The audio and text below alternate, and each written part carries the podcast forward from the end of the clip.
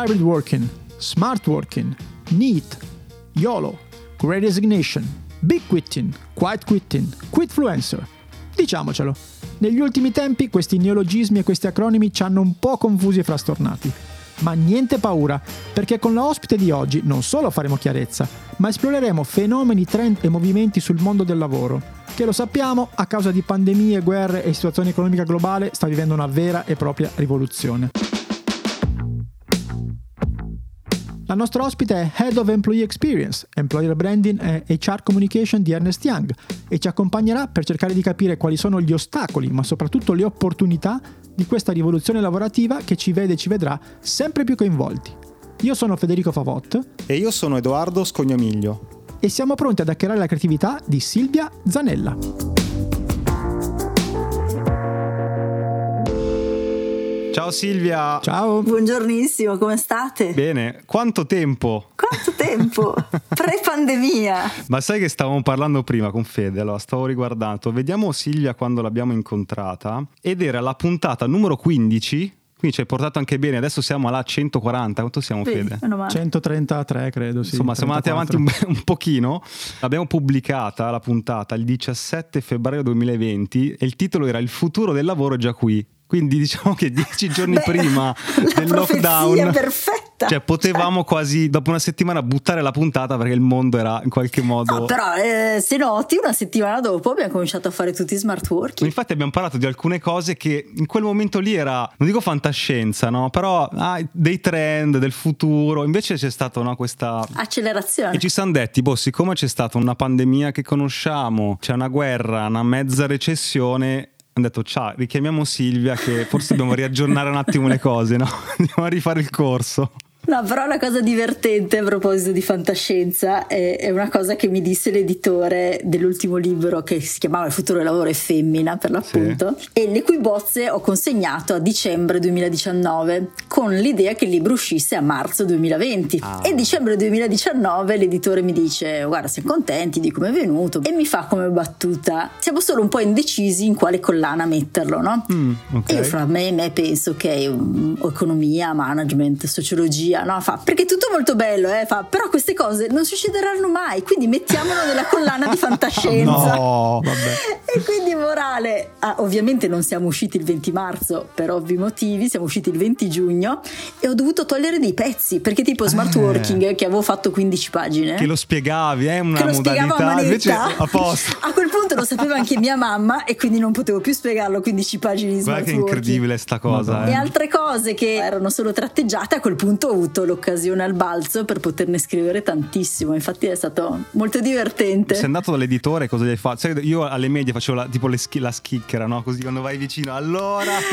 no, ma poi avevo anche ragione perché effettivamente effettivamente era poco prevedibile che fosse così accelerato così in fretta e invece l'unico risultato piacevole è stato questo quindi va bene ma senti allora giusto un piccolissima rincorsa no? vai poi andiamo sul presente, no? perché ti abbiamo chiamata anche per passare in rassegna tutti questi nuovi trend che sono nati adesso, con tutte queste parole super fighe, Big Quit, YOLO. Che...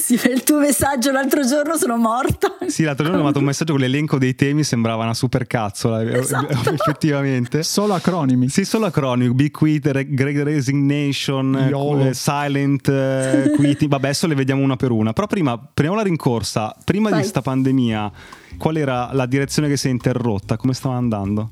La verità è che non stava prendendo nessuna direzione se non quella apocalittica, ovvero fondamentalmente prevaleva la narrativa secondo la quale sarebbero arrivati tutti i robot del mondo, ah, il machine learning, l'intelligenza vero. artificiale, ci avrebbero rubato il lavoro e quindi c'era un grossissimo tema di cataclismi occupazionali a fronte di quali non avremmo potuto fare nulla. Invece l'automazione è ferma dove era ferma tre anni fa perché fare automazione e machine learning su cose prettamente umane non è così banale. Tutta una serie di statistiche si sono rivelate fallaci o comunque molto contraddittorie e invece il vero tema che è come stanno le persone al lavoro, che cosa le motiva a alzarsi la mattina, sono diventate all'ordine del giorno e di fatto si è trasformato il patto patto fra lavoratore e azienda che fino a quel momento sembrava essere non pronunciabile. Sì, o un di più, non sì, benefit. Sì, quasi, quasi qualcosa che tu non potevi pretendere. Snack, no? no? Se quelle cose esatto. che po' ne avevamo parlato. Infatti mi ricordo che ci avevi parlato di questa cosa, sarà sempre più importante il benessere in azienda, cioè non solo essere produttivi, che poi ti porta anche magari a più produttività, no? perché poi le aziende guardano anche quello, però star bene, avere una bella cultura aziendale, puntare tanto sulla formazione, vedrete, ci avevi detto che sarà un elemento in futuro che aiuterà sia l'azienda a differenziarsi sia a te stesso a star meglio. No? Però io mi ricordo la reazione era effettivamente quella del sarebbe un mondo bello, ma non l'avevo percepito effettivamente come una priorità e adesso insomma si è ribaltato da questo punto di vista. Partiamo da quella più semplice che, conosciamo tutti, smart working ti chiediamo come sta andando, sappiamo cos'è, qual è la direzione, perché si vedono aziende che zitte zitte pian pianino stanno cercando di tornare al passato, tutti in presenza, aziende che dicono no, sai che c'è, fate come cavolo vi pare, tutti da casa. Dal tuo osservatorio come la vedi? Allora, lo smart working ha vissuto tempi davvero alterni ultimamente, nel senso che in Italia si è cominciato a parlare di questo tema intorno al 2015, era appannaggio di pochissime aziende multinazionali che magari appunto lo copiavano dall'estero per quanto la parola smart working all'estero non esiste, si parla di work from home, di remote working, mentre il concetto di lavoro agile è estremamente più complesso, più raffinato e più intelligente, è davvero smart eh, la parola smart working perché non ti definisce un posto dove lavorare, ma una modalità con cui lavorare, mm-hmm. in cui tu scegli luogo, tempi, spazi, modalità, tecnologie a seconda dell'attività che devi fare. Quindi passa il concetto del posto di lavoro, che è anche fisicamente un posto, a favore di una relazione fra datore di lavoro e team barra singolo individuo in cui si dà fiducia, si delega, si responsabilizza ed evidentemente dall'altra parte si dà accountability e responsabilizzazione eh, da parte del lavoratore. Quindi diciamo che dal 2015 al 2020 questo smart working è stata una cosa carina, che, di cui era bello parlare ai convegni, che però veniva veniva molto sacrificata in policy aziendali molto striminzite e assolutamente molto precise dal punto di vista giuslavoristico perché occorreva scrittura privata e tutta una serie mm, di procedure mm, da c'è fare. C'è una complessità burocratica, insomma. Esatto, vale, certo. e però appunto sembrava un, quello che si chiama un nice to have, una cosa appunto carina da avere, ma non, non andava a incidere veramente né sui processi aziendali né sull'effettiva motivazione della persona. Sì, era quasi un benefit, no? Sì, il venerdì puoi lavorare da ti casa. Ti do la macchina o ti do il venerdì. esatto, ti do flessibilità. Poi è successo nel 2020 che questo smart working che appunto non conosceva nessuno, tutto a un tratto è diventato la parola d'ordine per qualsiasi persona, anche per i pensionati, ivi compresa mia mamma che non ne aveva mai sentito parlare fino letteralmente al giorno prima e si sono cominciati a diffondere una serie di interpretazioni anomale rispetto al concetto, ovvero eh, smart working come lavoro da casa in opposizione al lavoro in presenza. Questo è stato oggettivamente e storicamente determinato dal fatto che eravamo in lockdown e quindi o l'una o l'altra, no? Ma lo smart working, come dicevamo prima, non è il posto di lavoro. Sì, il posto è una componente, ma non è la più interessante. Decisamente più interessante invece è il mix che fa sì che io decida dove posso dare più valore nel mio lavorare. Ho bisogno di fare dei kick off di progetto, forse ha più senso che mi veda col team.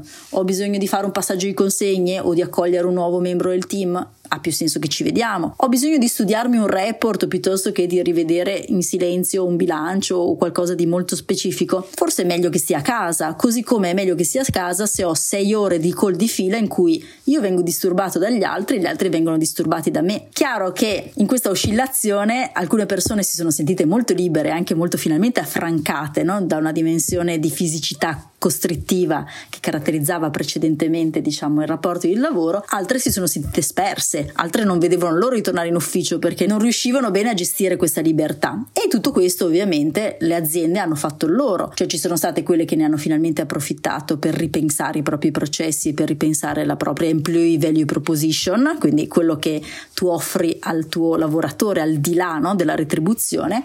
E ci sono stati quelli, adesso credo che racconteremo di varie buzzword tra cui Great Resignation, io la chiamo la Great Restoration perché c'è stata la grande restaurazione per la quale abbiamo fatto bene, facciamo finta di niente, questi due anni e mezzo non sono mai esistiti, torniamo tutti, che secondo me è veramente una presa in giro delle persone ed è anche alla base di tutta una serie di altre paroline, il big kit, quiet kitting e tutta una serie di cose che credo vedremo dopo. Queste no? ce l'abbiamo, Fede. Questa ce, ce l'abbiamo tutte, ce l'abbiamo queste qua ce l'abbiamo. Quindi nel nostro bingo delle parole chiave sul lavoro di quest'anno ce ne sono varie. E secondo te, quindi la um, verità sta nel mezzo, né tutto a casa né tutto in ufficio? Ci vuole insomma, una, una, sfumatura in questo momento? Perché io vedo aziende che veramente si muovono in maniera schizofrenica. Cioè una da una parte una dall'altra. C'è un po' di, di confusione. La verità è che come diceva il buon cantante dipende. Ovvero, okay. ci sono quelle posizioni e quelle tipologie di aziende per i quali il full remote, quindi il totalmente da remoto, che non è mai totalmente da remoto perché poi tutte anche le grandi aziende da automatici in giù si vedono poi magari una volta ogni quadrimestre, magari per la festa, magari per eh, il solstizio d'inverno, sì, certo. però si vedono, non, so, sì, non sì, sono veramente così remote, che magari hanno a che fare con programmatori o con persone che di fatto, la dico male, potrebbero essere freelance che svolgono il loro compito, sono totalmente autonomo ed è totalmente indifferente da dove lo svolgono perché lo fanno fondamentalmente in maniera completamente indipendente. Poi ci sono altre aziende invece che secondo me hanno saputo usare bene questo mix, parlo soprattutto di nuovo di grandi compagnie, grandi aziende che hanno anche saputo misurare e accompagnare i colleghi in questa transizione, perché spesso e volentieri, no, tipo Goldman Sachs mi porta a casa il computerone, no, perché non ho il portatile, no, e quindi il, il 20 di febbraio 2020 mi sono portata a casa il computerone, ma non è quella l'abilitazione allo smart working, quella è l'abilitazione un'abilitazione tecnologica, ci vuole un'abilitazione culturale che ti insegni a fare team, a delegare, a capire cosa chiedere quando, a fare delle Zoom call in mm. un certo modo. Invece certo. siamo stati un po' tutti sbattuti lì e così via. L'ultimo tema è relativo alle capacità di attrazione. Adesso non c'è ragazzo, giovane talento eh, che non ti certo. chieda flessibilità. Poi magari non ti chiede di stare a casa 5 giorni su 5, però la prima domanda che ti fa, prima ancora dello stipendio, dell'inquadramento, del percorso di carriera è potrò stare a casa? Si è ribaltato qua un po'. Cioè non dico la coltello la parte del manico del selezionato e non però più dell'azienda. Sì. Chi ha un talento forte, certo, ha anche il coltello dalla parte del manico e quindi Cioè se tu fless- non mi fai stare a, non dico stare a casa, non mi dai la flessibilità di scegliere quando venire in ufficio, io nella tua azienda non ci Andrò vengo. altrove o altre possibilità. Però questo ci introduce al nuovo acronimo, no? che è quello che abbiamo sentito dopo smart working, che era questo YOLO, no? questo You Only Live Once. Che non è uno yogurt nuovo, ma sì, you questo tipo di atteggiamento qui, cioè la Gen Z, ma poi alla fine si è esteso a tutti, chiedeva più cose al datore di lavoro, allineamento dei valori, stare a casa ogni tanto. Ecco, questo ce lo spieghi un po' perché anche questo ha avuto tante narrative diverse. No? Allora, You Only Live Once, no? quindi si vive una volta sola, che può essere di domani non v'è certezza, piuttosto che sbaracchiamo tutto e apriamo il ciringhito. Di nuovo la, la verità esatto, sta, sta, un po' nel mezzo. No? Io credo che se c'è un valore positivo di questa pandemia, e lo credo fermamente al netto della tragedia sanitaria che è stata, è stato che ha rimesso al centro il valore del lavoro, il contenuto, quello che tu dai agli altri, quello che tu puoi volere Le dagli maestre altri. che no? si tengono i bambini a scuola. per esempio, cosa che abbiamo... per dirne una. Per chi no? ha figli che ha cap... chi ha figli Io lo sapevo il valore delle maestre, però anche lì era, lo do per scontato, la maestra è brava perché no, no, la maestra, la maestra. se li tiene. brava maestra. Bravissima maestra, no? Però appunto ciascuno di noi poi ha cominciato a rimettere in fila un po' di priorità e ha cominciato a dirsi "Ma eh, un'ora e mezza in tangenziale voglio veramente esatto. farlo tutti mm. i giorni, non esatto. andare a vedere mai mio figlio che fa nuoto non dico tutti i mercoledì, ma qualche volta andare a vedere che si tuffa non lo voglio mai vedere. Portare il cane fuori la mattina non lo voglio mai fare. Andarmi a fare una passeggiata in mezzo al giorno non lo voglio mai fare. Mm. Mangiare bene e non il solito panino non lo voglio esatto. mai fare. Quindi con vari gradi evidentemente poi di complessità. Anche qui richiesta cioè, vo- eh, esatto. che, che, va insieme, scusami, al concetto di flessibilità, questo YOLO? Assolutamente, oppure... è flessibilità, ma è anche cognizione di quello che è meglio fare in un determinato momento del giorno, o piuttosto che fase lavorativa o fase della vita. Io vedo molti più papà che prendono molti più congedi, un po' perché finalmente la legge si è smollata, ma vogliamo dirlo che era un problema per le mamme, ma era un problema anche per i papà, il fatto che fossero completamente esclusi dalla vita familiare perché il datore di lavoro di fatto e, e, lo Stato di fatto non permetteva loro di prendersi cura in, in certi certo. momenti. Ma no? po- posso fare l'avvocato del diavolo? Sì. Allora, diciamo, se tu vuoi una vita lavorativa con il, il bene e il male, no? i pro e i contro del lavorare ma avere una flessibilità tale per cui dici oggi non lavoro, ma oggi vado a farmi una passeggiata, fai il freelance di solito, no? Che hai molti rischi, non ti arriva per forza lo stipendio di quella cifra a fine mese, può essere di più, può essere di meno, però guadagni in questo tipo di flessibilità. Se io domani dico, bah, mi piglio due ore al mattino per fare questa cosa, lo posso fare, lo decido da solo, no?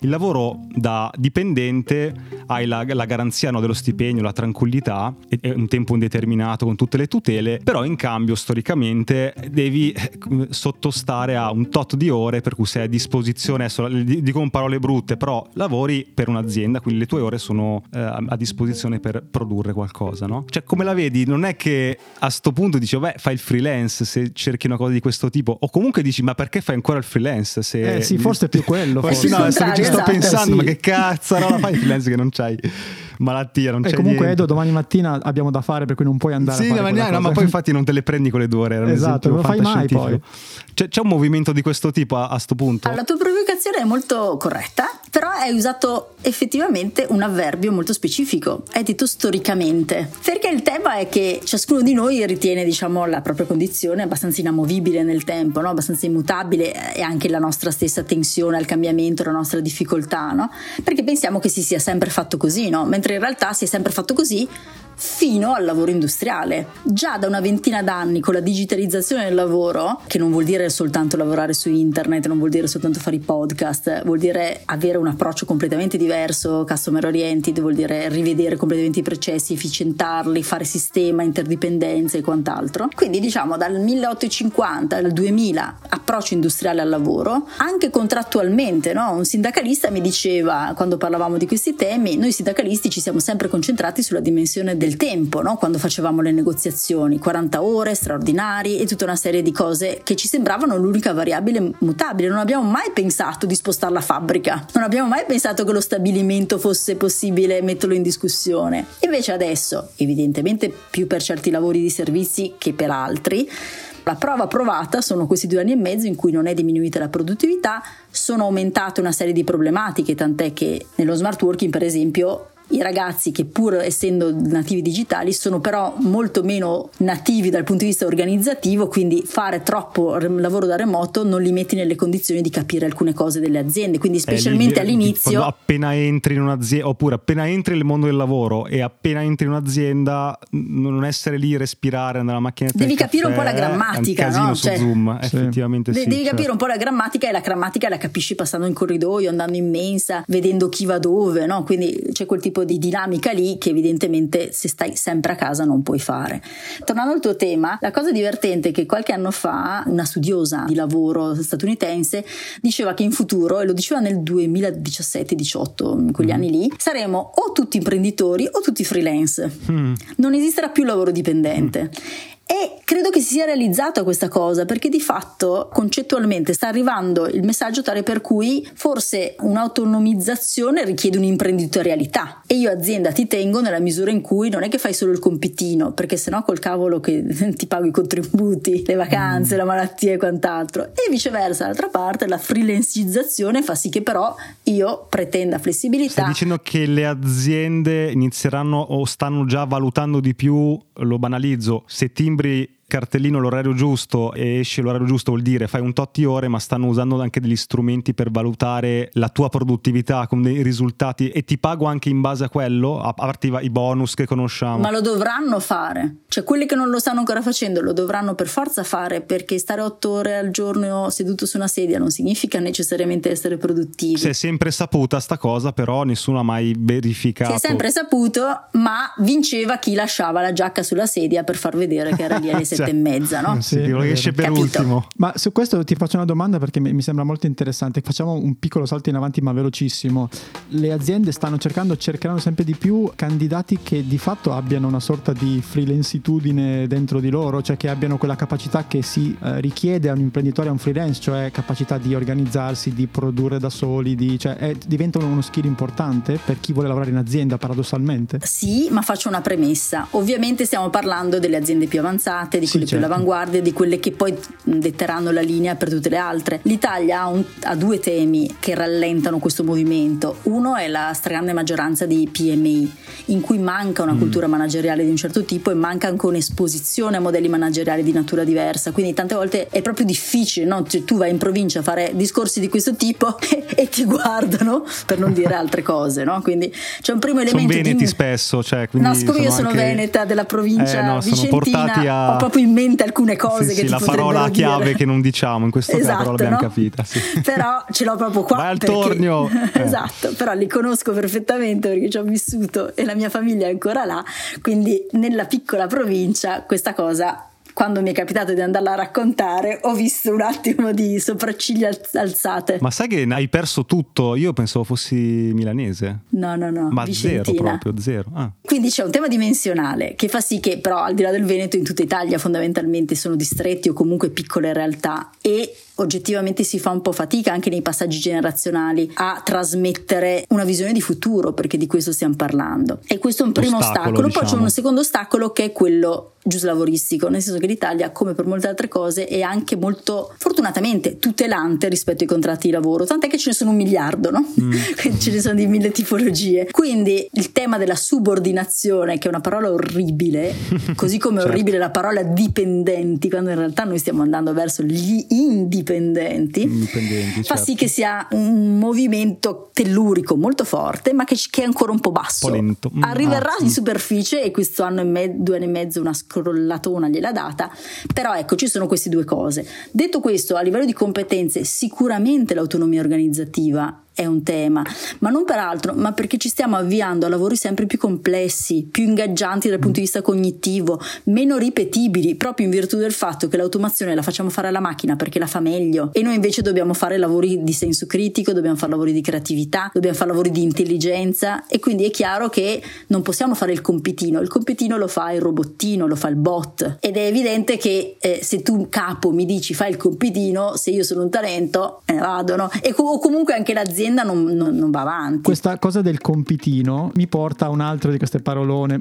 più recente che è questo quiet quitting, no? cioè l'idea che tu fai il meno indispensabile no? il possibile all'interno del, del, lavoro e quindi in qualche Vabbè, modo... fantozzi quiet quitting. Un cioè, po' fantozzi, cioè, un non po' è cazz... una roba nuova. Eh. Un po' Homer Simpson direi. Sì, Homer sì, ah, col sì. picchio già. Sì, sì, sì il problema era la centrale nucleare diciamo. E... Cioè significa andare a lavorare, io faccio le mie ore, faccio meno possibile. Fare il minimo minimo indispensabile indispensabile. Non me ne vado, non cambio vita, eh, ma... No, però mm. faccio... Vabbè, però, ma c'è sempre sì, stata questa roba, sì, no? Sì, però Silvia ci sta dicendo che invece quello che stiamo andando verso appunto lavori super sfidanti, super... Sì, l'Homer devi... Simpson viene sgamato. È mm. un pochino sì. Allora come funziona questa cosa qui? Ma perché che le crea poi Silvio? Scusa, parentesi, queste parole qua che escono. Ma oggi creiamo quiet quitting. Molto il New York Times, secondo me. Ah. Molto. molto il New York Times. Anche qua però permettetemi di fare un minimo di storico. Fino a pochi anni fa denigrare proprio datore di lavoro in maniera aperta piuttosto che mettere in discussione una certa modalità, le proprie frustrazioni, eccetera, era molto stigmatizzato ed era oggettivamente anche molto difficile, tant'è che la gente strippava, andava in burnout perché non le riusciva neanche a esprimere no? certe frustrazioni e insoddisfazioni che aveva. Cosa è successo? È successo che tutta una serie anche di questioni legate alla salute mentale e all'insoddisfazione di un modello lavorativo che era già palesemente non funzionante prima del 2020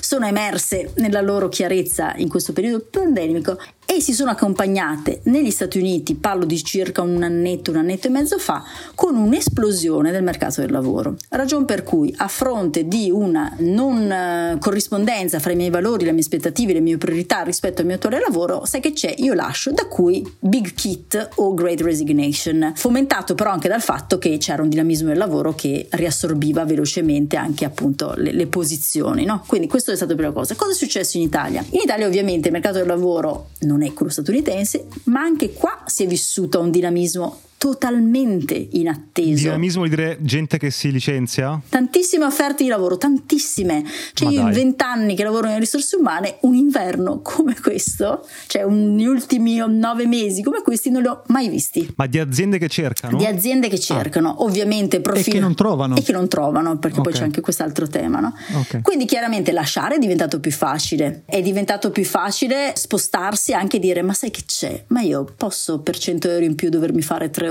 di tangenziale di nuovo tutti i giorni, io ne prendo 100 in meno e sono serena. No? Quindi in questo continuum fra posso scegliere di meglio, posso ottenere di più, no? questo continuum ambizione Homer Simpson, c'è chi fa resignation, quindi fa le grandi dimissioni e ok, per poi riallocarsi e non apre il ciringhito quasi mai, però magari si ferma un attimo, decide di prendersi una pausa, cosa che io consiglio sempre, dovrebbe essere istituzionalizzata, la possibilità di farsi un paio di mesi di pausa ogni due o tre anni e rimettere in fila le carte, perché secondo me è utilissimo per essere più produttivi certo. anche. E adesso diciamo lo, lo sgocciolamento no, di quel fenomeno eh, si chiama quiet kitting, ovvero l'impegnarsi, il non mettere in gioco la propria salute, le proprie priorità, le proprie famiglie, la propria identità a favore di un lavoro che non soddisfa. In questo caso il termine deriva da un video su TikTok in cui fondamentalmente questo ragazzo di 24 anni dice ma ragazzi ma non ne vale la pena, no? People aren't going above and beyond, they're not bending over backwards for their employers anymore and sacrificing their mental and physical health.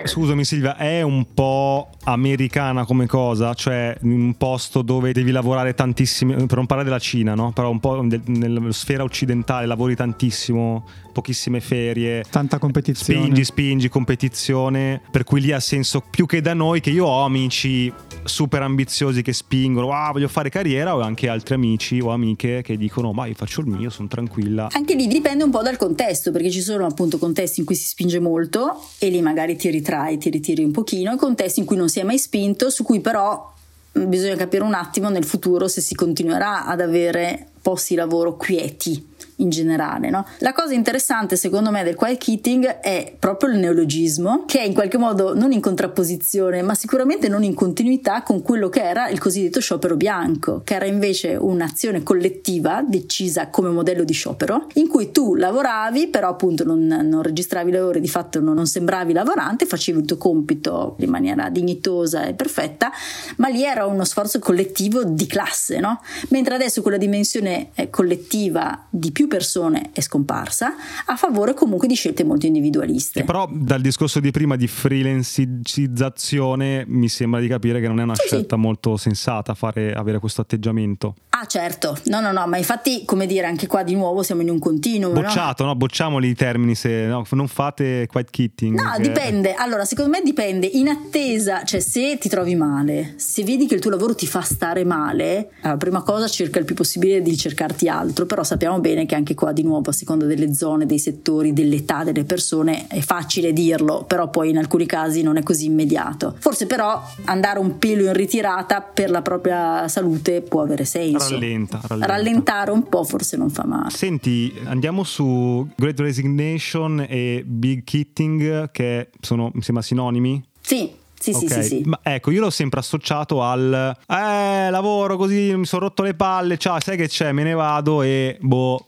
mi faccio una roba mia. Io l'ho sempre associato a un, questo tipo di fenomeno. È questa cosa o, o, è qualcos'altro? Ma è stata narrata così, però nei fatti non è così. Nel senso che, tranne alcuni casi, ma veramente rari, le persone poi si possono prendere una pausa e, e, secondo me, ripeto, molto salutare, ma poi in realtà ricominciano a lavorare in un'altra dimensione con aspettative e priorità diverse, ma di fatto cominciano a lavorare. Questo periodo storico ha dato il là, due anni prima non l'avresti fatto, invece adesso ti senti più portato proprio per il kit influencer, come si chiamava lui, quella cosa là. Sì, ma infatti spiegaci anche questa perché è molto interessante. Questa è nata tipo 24 ore fa. Yeah. Sì, cioè, vuol dire...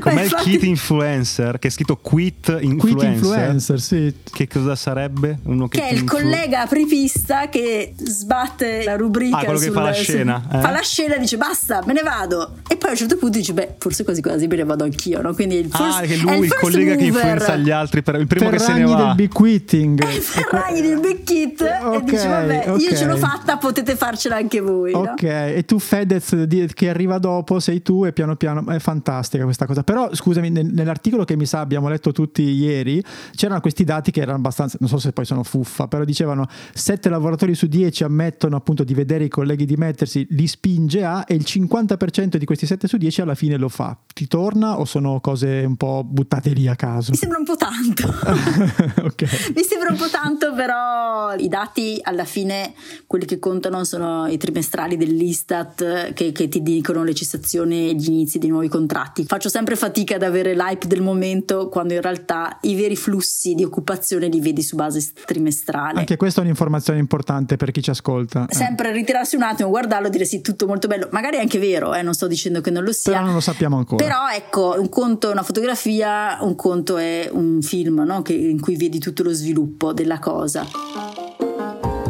Ciao, interrompiamo la puntata per ricordarti che se vuoi puoi sostenere Hacking Creativity cliccando sul link Buy Me a Coffee che trovi in descrizione. Puoi scegliere tra una donazione e una tantum, tre livelli di abbonamento con tante cose in cambio e gli extra che sono delle consulenze uno a uno con noi. Ma lo so cosa stai pensando, perché dovrei farlo? Uno, perché questo podcast vuole crescere sempre di più, ma a vari costi, quindi per tenere accesa la macchina e fare ancora più puntate abbiamo bisogno del tuo supporto. Due, se ti abboni hai qualcosa in cambio, dal canale Telegram riservato dove trovi nuovi link, backstage e un contatto diretto con noi, fino a partecipare a una registrazione dal vivo via Zoom di una nostra puntata di link e ricevere in anteprima i format su cui stiamo lavorando. Tre, se anche una volta soltanto ascoltando il nostro podcast ti è venuta in mente un'idea, hai trovato una dritta che ti ha svoltato un lavoro, beh è un buon motivo per far continuare questo progetto perché prima o poi ti darà ancora qualcosa di utile. Insomma, clicca il link in descrizione, trovi tutte le combinazioni che abbiamo pensato per supportarci e intanto grazie. Torniamo alla puntata. Adesso non voglio attirare, cioè come è successo l'altra volta che diciamo una cosa e poi tra un mese cambia il mondo. Cioè, però, che sia positiva stavolta. No, no, sì, sì, è positiva. Cioè, mi ricollego a quello che dicevi prima, mai visto un periodo con tutte queste aziende che vogliono assumere offerte, no? Quindi la situazione qual è? Se non c'è una parola chiave, no? Però parto di dati siamo sempre un po' pessimisti, no? Leggiamo un articolo, diciamo ah, c'è recessione, inflazione perderanno tutti il lavoro, sai quelle cose che... che ti mettono di buon umore la mattina. No, eh, no sì, tra, tra, una bomba atomica e un lancio di missili dalla Corea, quelle cose lì insomma, esatto. Sì, sì, sì, c'è un po' di pessimismo sotto sotto in questi ultimi tempi. E per una che legge i dati cosa ci puoi dire? Allora, ci sono varie guerre una guerra che è ritornata in auge dopo una quindicina d'anni è la guerra del talento. Ah, che bello. Cosa significa? La guerra del talento è il fatto che comunque esiste una disparità fra il numero e la qualità dei profili ricercati da parte delle aziende, cosiddetto skills gap, e poi di fatto quello che è disponibile al mercato, che è molto poco, che se ne dica, non ci sono sufficiente numero di laureati e laureati okay. specialmente in alcune discipline, e questo fa sì che il bacino di riferimento sia infinitamente piccolo. Scusami, non stai dicendo ci sono più posti di lavoro che persone da assumere, che sembra positivo, ma tu dici ci sono delle posizioni che non vengono coperte perché le persone non hanno le qualifiche giuste per, giusto? Allora, sto dicendo entrambe le cose in realtà, cioè sto dicendo c'è un'ottima notizia, ovvero che per chi è competente, preparato, disponibile ad imparare, c'è pieno di posti mm. pieni. La cattiva notizia è che se non sei competente, preparato, disposto ad imparare, o se sei, oppure se sei, no, no, però magari sei anche un pochino avanti negli anni, non ah, è così banale okay. ricollocarsi detta ah, in maniera okay. proprio trasparente. Su questo posso farti una domanda proprio flash? Le aziende sono preparate a riconoscere talento e, e scinderlo da titoli di studio, uno che non è laureato, che ha fatto magari un percorso zoppicante, però è veramente talentuoso, ha possibilità di farsi vedere adesso. Istintivamente ti direi forse più di un tempo, ma c'è un trend su questo, cioè cerco la persona talentuosa e non me ne frega da dove viene? Secondo me sì, ma impatta un numero molto basso di imprese. Okay. Quello che stai raccontando tu è un po' il modello startup, sì, sia dei founder sì. che sì. diciamo dei primi dipendenti, no? aziende molto piccole, magari incubatori oppure sotto aziende, sotto brand possono sviluppare un modello così facile e così rischioso anche, perché ovviamente si chiama credenziale educativa perché ti dà una garanzia. Torni al discorso delle PMI che esatto. poi sono quelli lì che assumono, certo. Dopodiché dall'altra parte, mm, insomma, non è esattamente così correlato. Secondo me la risposta costruens è sì, potenzialmente potrebbe esserci su quel modello, la risposta destruens è sarà comunque per ora un modello ancora di nicchia. Mm, perfetto, chiaro. Ma perché adesso che mi sto avvicinando ai 40, quindi inizio a fare tutte quelle riflessioni. Cioè, mi eh, vedo più. Anche, anche, tu prima o poi, eh. Sì, ma infatti. Eh. cioè, non è che solo noi invecchiamo. No, no, no, sono 8 anni 38 anni, cioè basta. esatto, basta. Sono una crisi io, no, nel senso che fino a un po' di anni fa ero nei 30, no? Per cui ero nelle categorie, no? Mi vedevo dalla parte dei giovani. Adesso sto andando nella parte delle categorie di quelli che non si ricollocano, come dici tu, no? ma chiedo per un amico, da che età l'azienda inizia a dire non guardo cosa sa fare, ma se c'ha l'età, da quell'età in poi scartato, non lo, neanche lo considero. Ah, bella domanda questa. Dammi ottimismo. Dagli sincerità. Dammi sincerità. Allora, dammi ti do sincerità. un po' di ottimismo, un po' di sincerità, facciamo così. Allora, l'ottimismo è che fino a circa 15-20 anni fa il cosiddetto lavoro over 40 cominciava a essere problematico. Ma non siamo nel pieno dell'esperienza, ancora energia, no? Sì, ma no. Quindi c'è un, un, primo elemento è che si è allungato fortunatamente il periodo lavorabile e si è quindi posticipato il periodo problematico. L'altra cosa che per me è negativa, ma nel ragionamento che facevi tu invece può essere vista positivamente, è che noi purtroppo in Italia abbiamo un calo demografico pazzesco eh sì. e questo fa sì che la tua generazione, ma anche la mia, sia fortemente sottorappresentata all'interno di classi aziendali. Quindi vuol dire che i vecchi dirigenti, ovvero i dirigenti vecchi, rimarranno per più tempo perché noi siamo più pochi per andare a sostituire e lo siamo mm. sempre meno. Cavoli. Quindi i pezzettini no, di potenziale sostituzione non sono sufficienti perché di persone vecchie anziane come me ce n'è un sacco, di più anziani di me ce n'è ancora di più e invece certo. di come te giovanissimo e altri ancora più giovanissimi ce n'è sempre meno e quindi anche se ci sostituirete ci sostituirete in parte perché non siete abbastanza, demograficamente non siete abbastanza. Quindi la risposta risposta è Edo fa il terzo figlio. Ecco. L'altra risposta però è quando comincia a essere troppo. Cioè, è proprio scartato di... Ah no, vabbè, dai, questo... Questo via. purtroppo è un problema delle aziende, cioè lo, lo, è letteralmente perché è un problema di sostenibilità economica, sociale, pensionistica, quindi Complesso. è un po' come il reddito universale che va un attimo ripensato mm-hmm. al di là della politicizzazione perché di, diventa un problema sociale. Altrettanto diventa un problema sociale la multigenerazionalità al lavoro, cioè il fatto che ci sia contemporaneamente il diciottenne che fa l'alternanza scuola-lavoro e suo nonno che ne ha 75. Mm, certo. E questo succederà sempre di più perché l'età pensionabile andrà sempre più in avanti, si comincerà sempre prima a fare esperienze, ci saranno sempre più generazioni. È essenziale che lo Stato e le aziende si inventino un modo per valorizzare chiunque a qualsiasi età. Perché se tu cominci a dire un cinquantenne non lo prendo perché è vero che è stato nel cuore delle sue competenze, dei suoi anni, delle sue esperienze e quant'altro, ma guadagna il triplo e quindi a questo punto mi prendo 3 25 ma anni. è una questione economica o anche una valutazione del il cinquantenne ha più esperienza ma ha meno energia del ventenne o comunque è magari fossilizzato su delle cose di vent'anni fa? Qual è la, il criterio secondo te del parametro? Allora, sicuramente è una questione economica, ma paradossalmente invece quello che dici tu non è necessariamente vero perché assistiamo spesso a dei ventenni assolutamente zombie a fronte di cinquantenni che ci mangiano in testa, no? Persone molto energiche, molto aggiornate, che comunque non hanno mai smesso di imparare, eccetera. Quindi in realtà le aziende sanno riconoscere quel pezzo lì. Il problema è che poi la sostenibilità di avere troppe profili senior in azienda vuol dire avere un range retributivo troppo spostato verso l'alto okay. e, e, non puoi pagarlo come un ventenne evidentemente no? certo. quindi la commisurazione con l'esperienza a un certo punto diventa un boomerang a mio avviso è necessario davvero una politica che insista sul fatto che viviamo di più lavoriamo di più e non possiamo essere messi in un angolo no? cioè io ho 44 anni lavoro da 20 ma minimo me ne aspettano altri 25 cioè non sono neanche a metà e già penso di aver fatto un sacco di cose sono contentissima delle opportunità che ho avuto,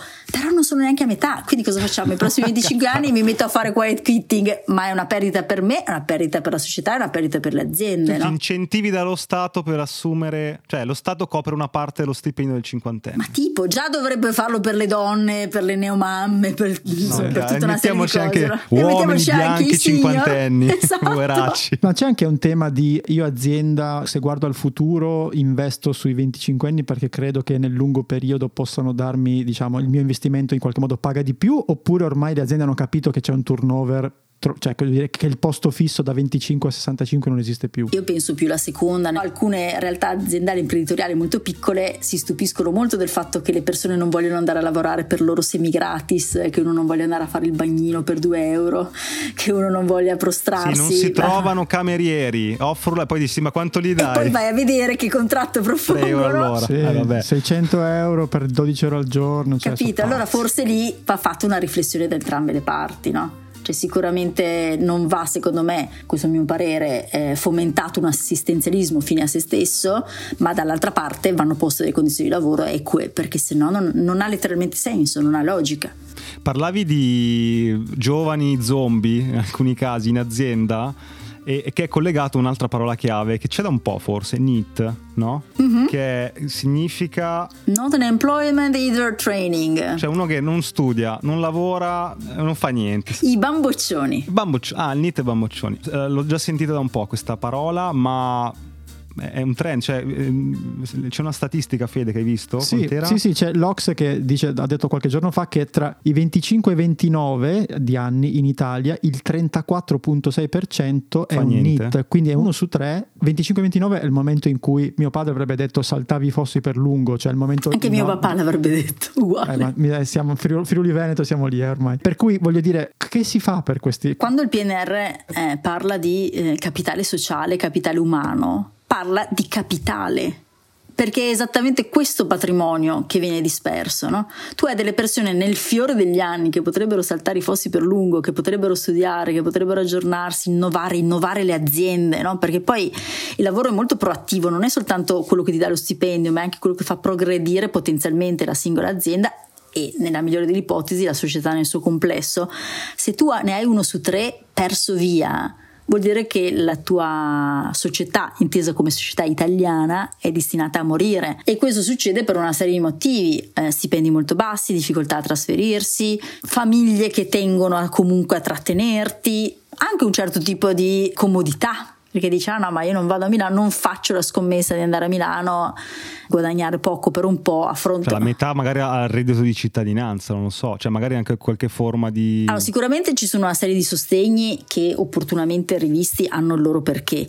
Dall'altra parte però è vero che non c'è purtroppo in Italia una corrispondenza così precisa fra l'investimento in studio che uno ha fatto in studio o in, uh, in esperienze e poi l'effettiva collocazione professionale. In altri paesi è molto più evidente, ragion per cui poi fuga dei talenti, brain drain e compagnia, talenti all'estero e tutte le altre parole chiave del caso non sono scontate. Però il PNR, al di là degli investimenti infrastrutturali e tecnologici, come terzo investimento, ti dice il capitale umano, per questa cosa qua, non perché vuol farsi bello con le famiglie, ma perché è un tema di competitività. Eh no, cavolo, è il discorso che facevi prima, eh? cioè quando poi quei vecchi vanno avanti e muoiono, se so, rimane sotto una Non c'è nessuno non c'è sotto non è, che non è formato, che non ha esperienze, che non è abituato, che è l'altro motivo, perdonatemi, per cui se non accogli più donne nel mercato del lavoro, non so quantitativamente dove possiamo andare nella creazione del PIL. Siamo partiti da, quasi dalla puntata precedente, no? siamo, abbiamo detto ok, la pandemia ha cambiato tutto abbiamo raccontato il passato e il presente, abbiamo probabilmente fatto collezione di tutti questi nuovi termini, adesso lasciamoci col futuro. Un'altra previsione, poi ci sentiamo tra due anni. Eh? Ci sono dei, al di là di quelli che abbiamo già citato, no? però dei mega trend che non stiamo vedendo. Sì, e anche per chi ci ascolta che può essere il giovane che si sta approcciando al lavoro, quello che vuole cambiarlo. Cioè, dove andresti se tu avessi l'età di Edo? Cioè, no, non è vero. Vent'anni fa. Quando ci siamo conosciuti. Sì, tra l'altro, è vero.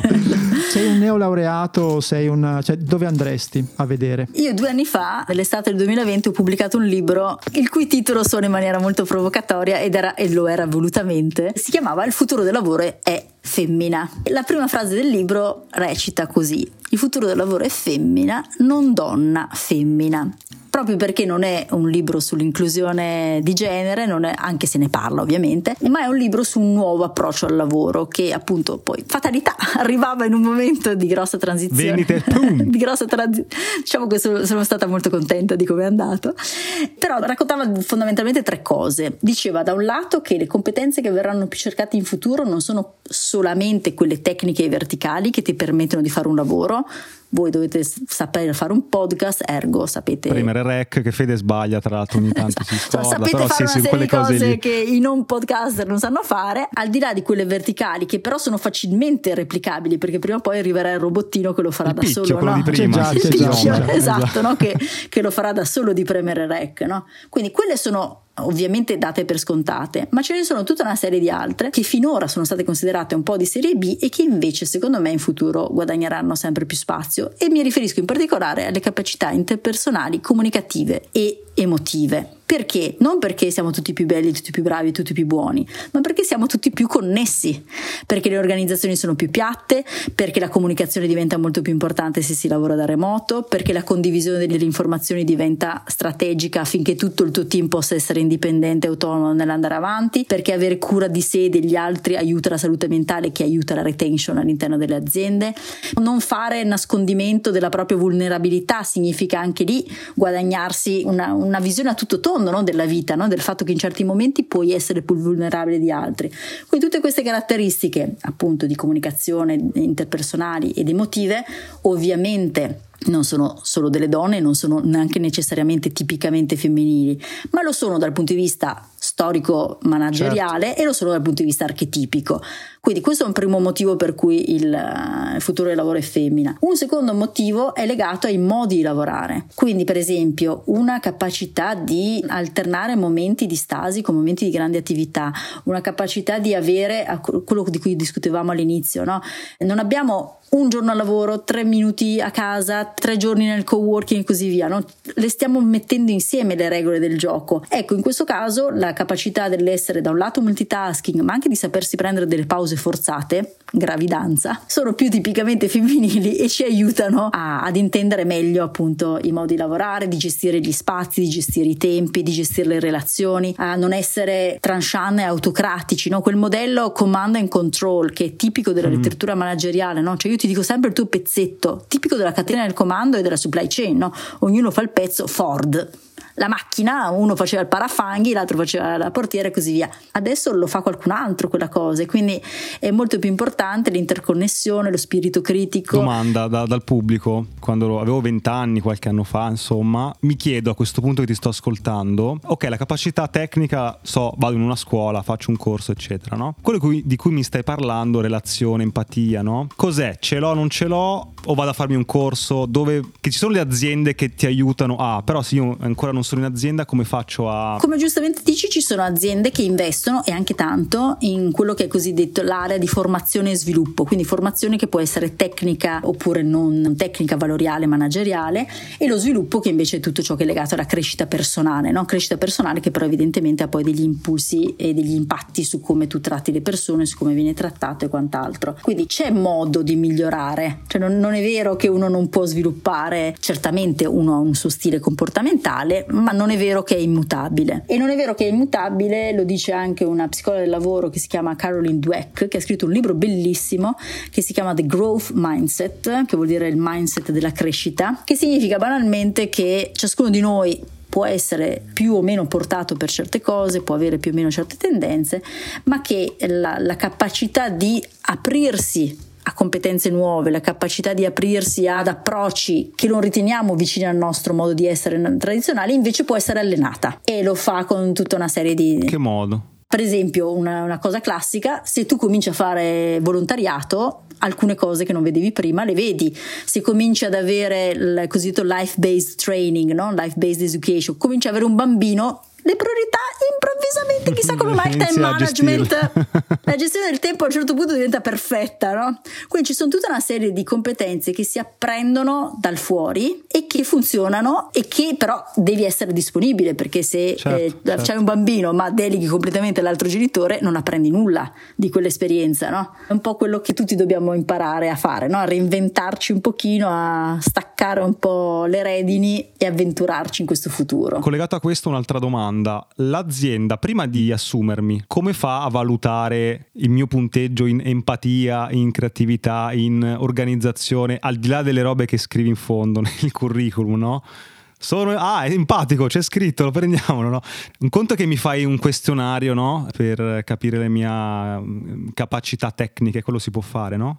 Su, su, questa sfera qui un po' più impalpabile, che fanno le aziende? La prova? Dividiamolo per eh, momenti, no? Si è sempre pensato che il CV fosse l'unico modo per capire come un candidato prima di convocarlo a sì, colloquio. Certo. Non è vero, e adesso vediamo perché non è vero, ma dallo stesso CV riesce ad esumere alcune cose. Se per esempio hai un ragazzo di 23 anni che gli ultimi 4 anni ha fatto il Boy Scout piuttosto che è andato a fare il gelataio in Germania, un mm, po' di qualcosa... cose sulla sua capacità di sì. relazionarsi con i clienti, un po' di cose sulla capacità di fare l'animatore, di, di, di essere un trascinatore di popolo, qualcosina lo capisci.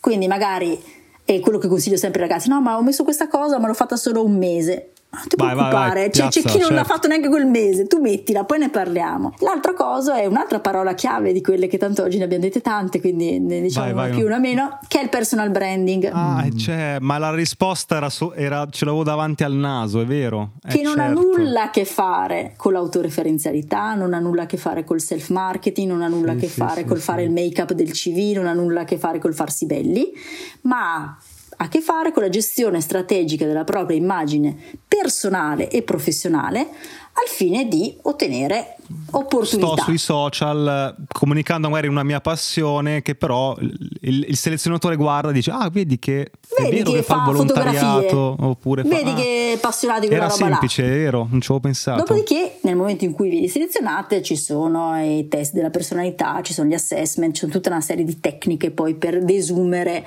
alcune caratteristiche anche diciamo più personali. Però prima, e infatti il motivo per cui tanti dicono ah ma il CV non l'hai considerato, ma perché il CV sì, interessante, ma è il primo pezzettino minimo. Il CV lo legge il software che analizza, smista, poi dopo non c'è l'essere umano. Lo legge anche il selezionatore, però di base mi dà poco valore aggiunto, no? a meno che tu non sia molto bravo a scriverlo e tu non sia ancora più bravo mandandomi una lettera di presentazione personalizzata. Quella si sa però ormai. Eh, no. Eh, si sa, ma non la fa nessuno. Non la fa ancora nessuno. no, è incredibile. Lo dico da vent'anni. Da vent'anni, quando siamo deserto. conosciuti, la lettera di... Io mi ricordo il primo libro che avevo letto, il tuo libro, che era come cercare lavoro, ma era vent'anni fa. 2009, quindi... Eh, c'era sta roba, invece ancora... E invece no. vedi, niente, neanche oh. per sbaglio. Ok, Fede, abbiamo coperto tutte le parole, Tantissimo. Io sì. ho due domande flash per Silvia, poi la salutiamo. Hai parlato di CV e di lettera di presentazione, c'è un particolarissimo CV che ti, ti, viene in mente tra quelli che hai visto nella tua carriera che dici questo era un genio? Per qualcosa di particolare che ha messo nella lettera di presentazione nel CV?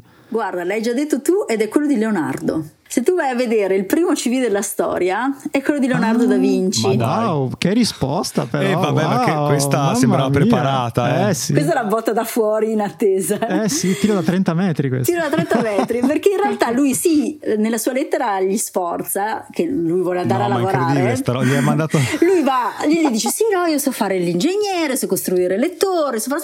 però nel tuo specifico, sai cosa potrei fare per te? Potrei farti quel ponte là su in... Adesso ah. non mi ricordo nello specifico.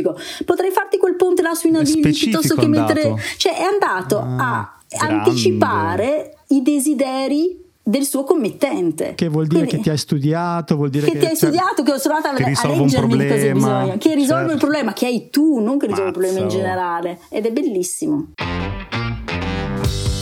È molto molto bello. Però Fantastico. sì, sembrava studiata invece. Ma meglio di così, infatti sembrava fatta apposta. Diamogli un bell'assist per chiudere con la cultura. Sì, infatti, bella... guarda, la seconda domanda non, la, non, te la faccio. No, non farla. No, perché è troppo, troppo bella sta chiusura. Te, te, te, la facciamo in privato, però. Va bene, va bene. Silvia, grazie. Grazie. Io, io direi, ci hai aperto gli occhi anche questa volta. Utilissimo, ci risentiamo. Io magari noi mettiamo la. Sai come faceva striscia notizia? Uh, il, il, il, il nodo al fazzoletto. Faceva, ci risentiamo magari tra un anno.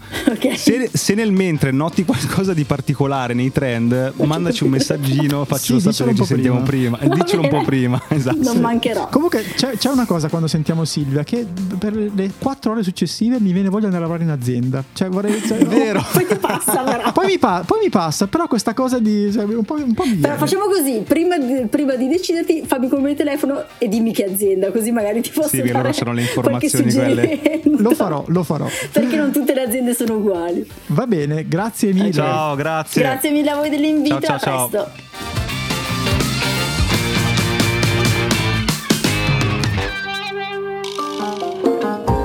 La puntata è finita e adesso cosa puoi fare? Beh, due cose. Uno, iscriverti ai nostri appunti. Trovi il link in descrizione per ricevere la nostra newsletter con tutti i link di cui abbiamo parlato, belli ordinati, così puoi leggerli in tranquillità e approfondirli. E due, puoi fare un giro sul nostro canale di Buy Me a Coffee. Se vuoi sostenere il nostro podcast trovi tante modalità, dall'abbonamento alla donazione one shot, agli extra. Quindi clicca il link, valuta se c'è qualcosa che ti interessa e intanto grazie per il tuo supporto.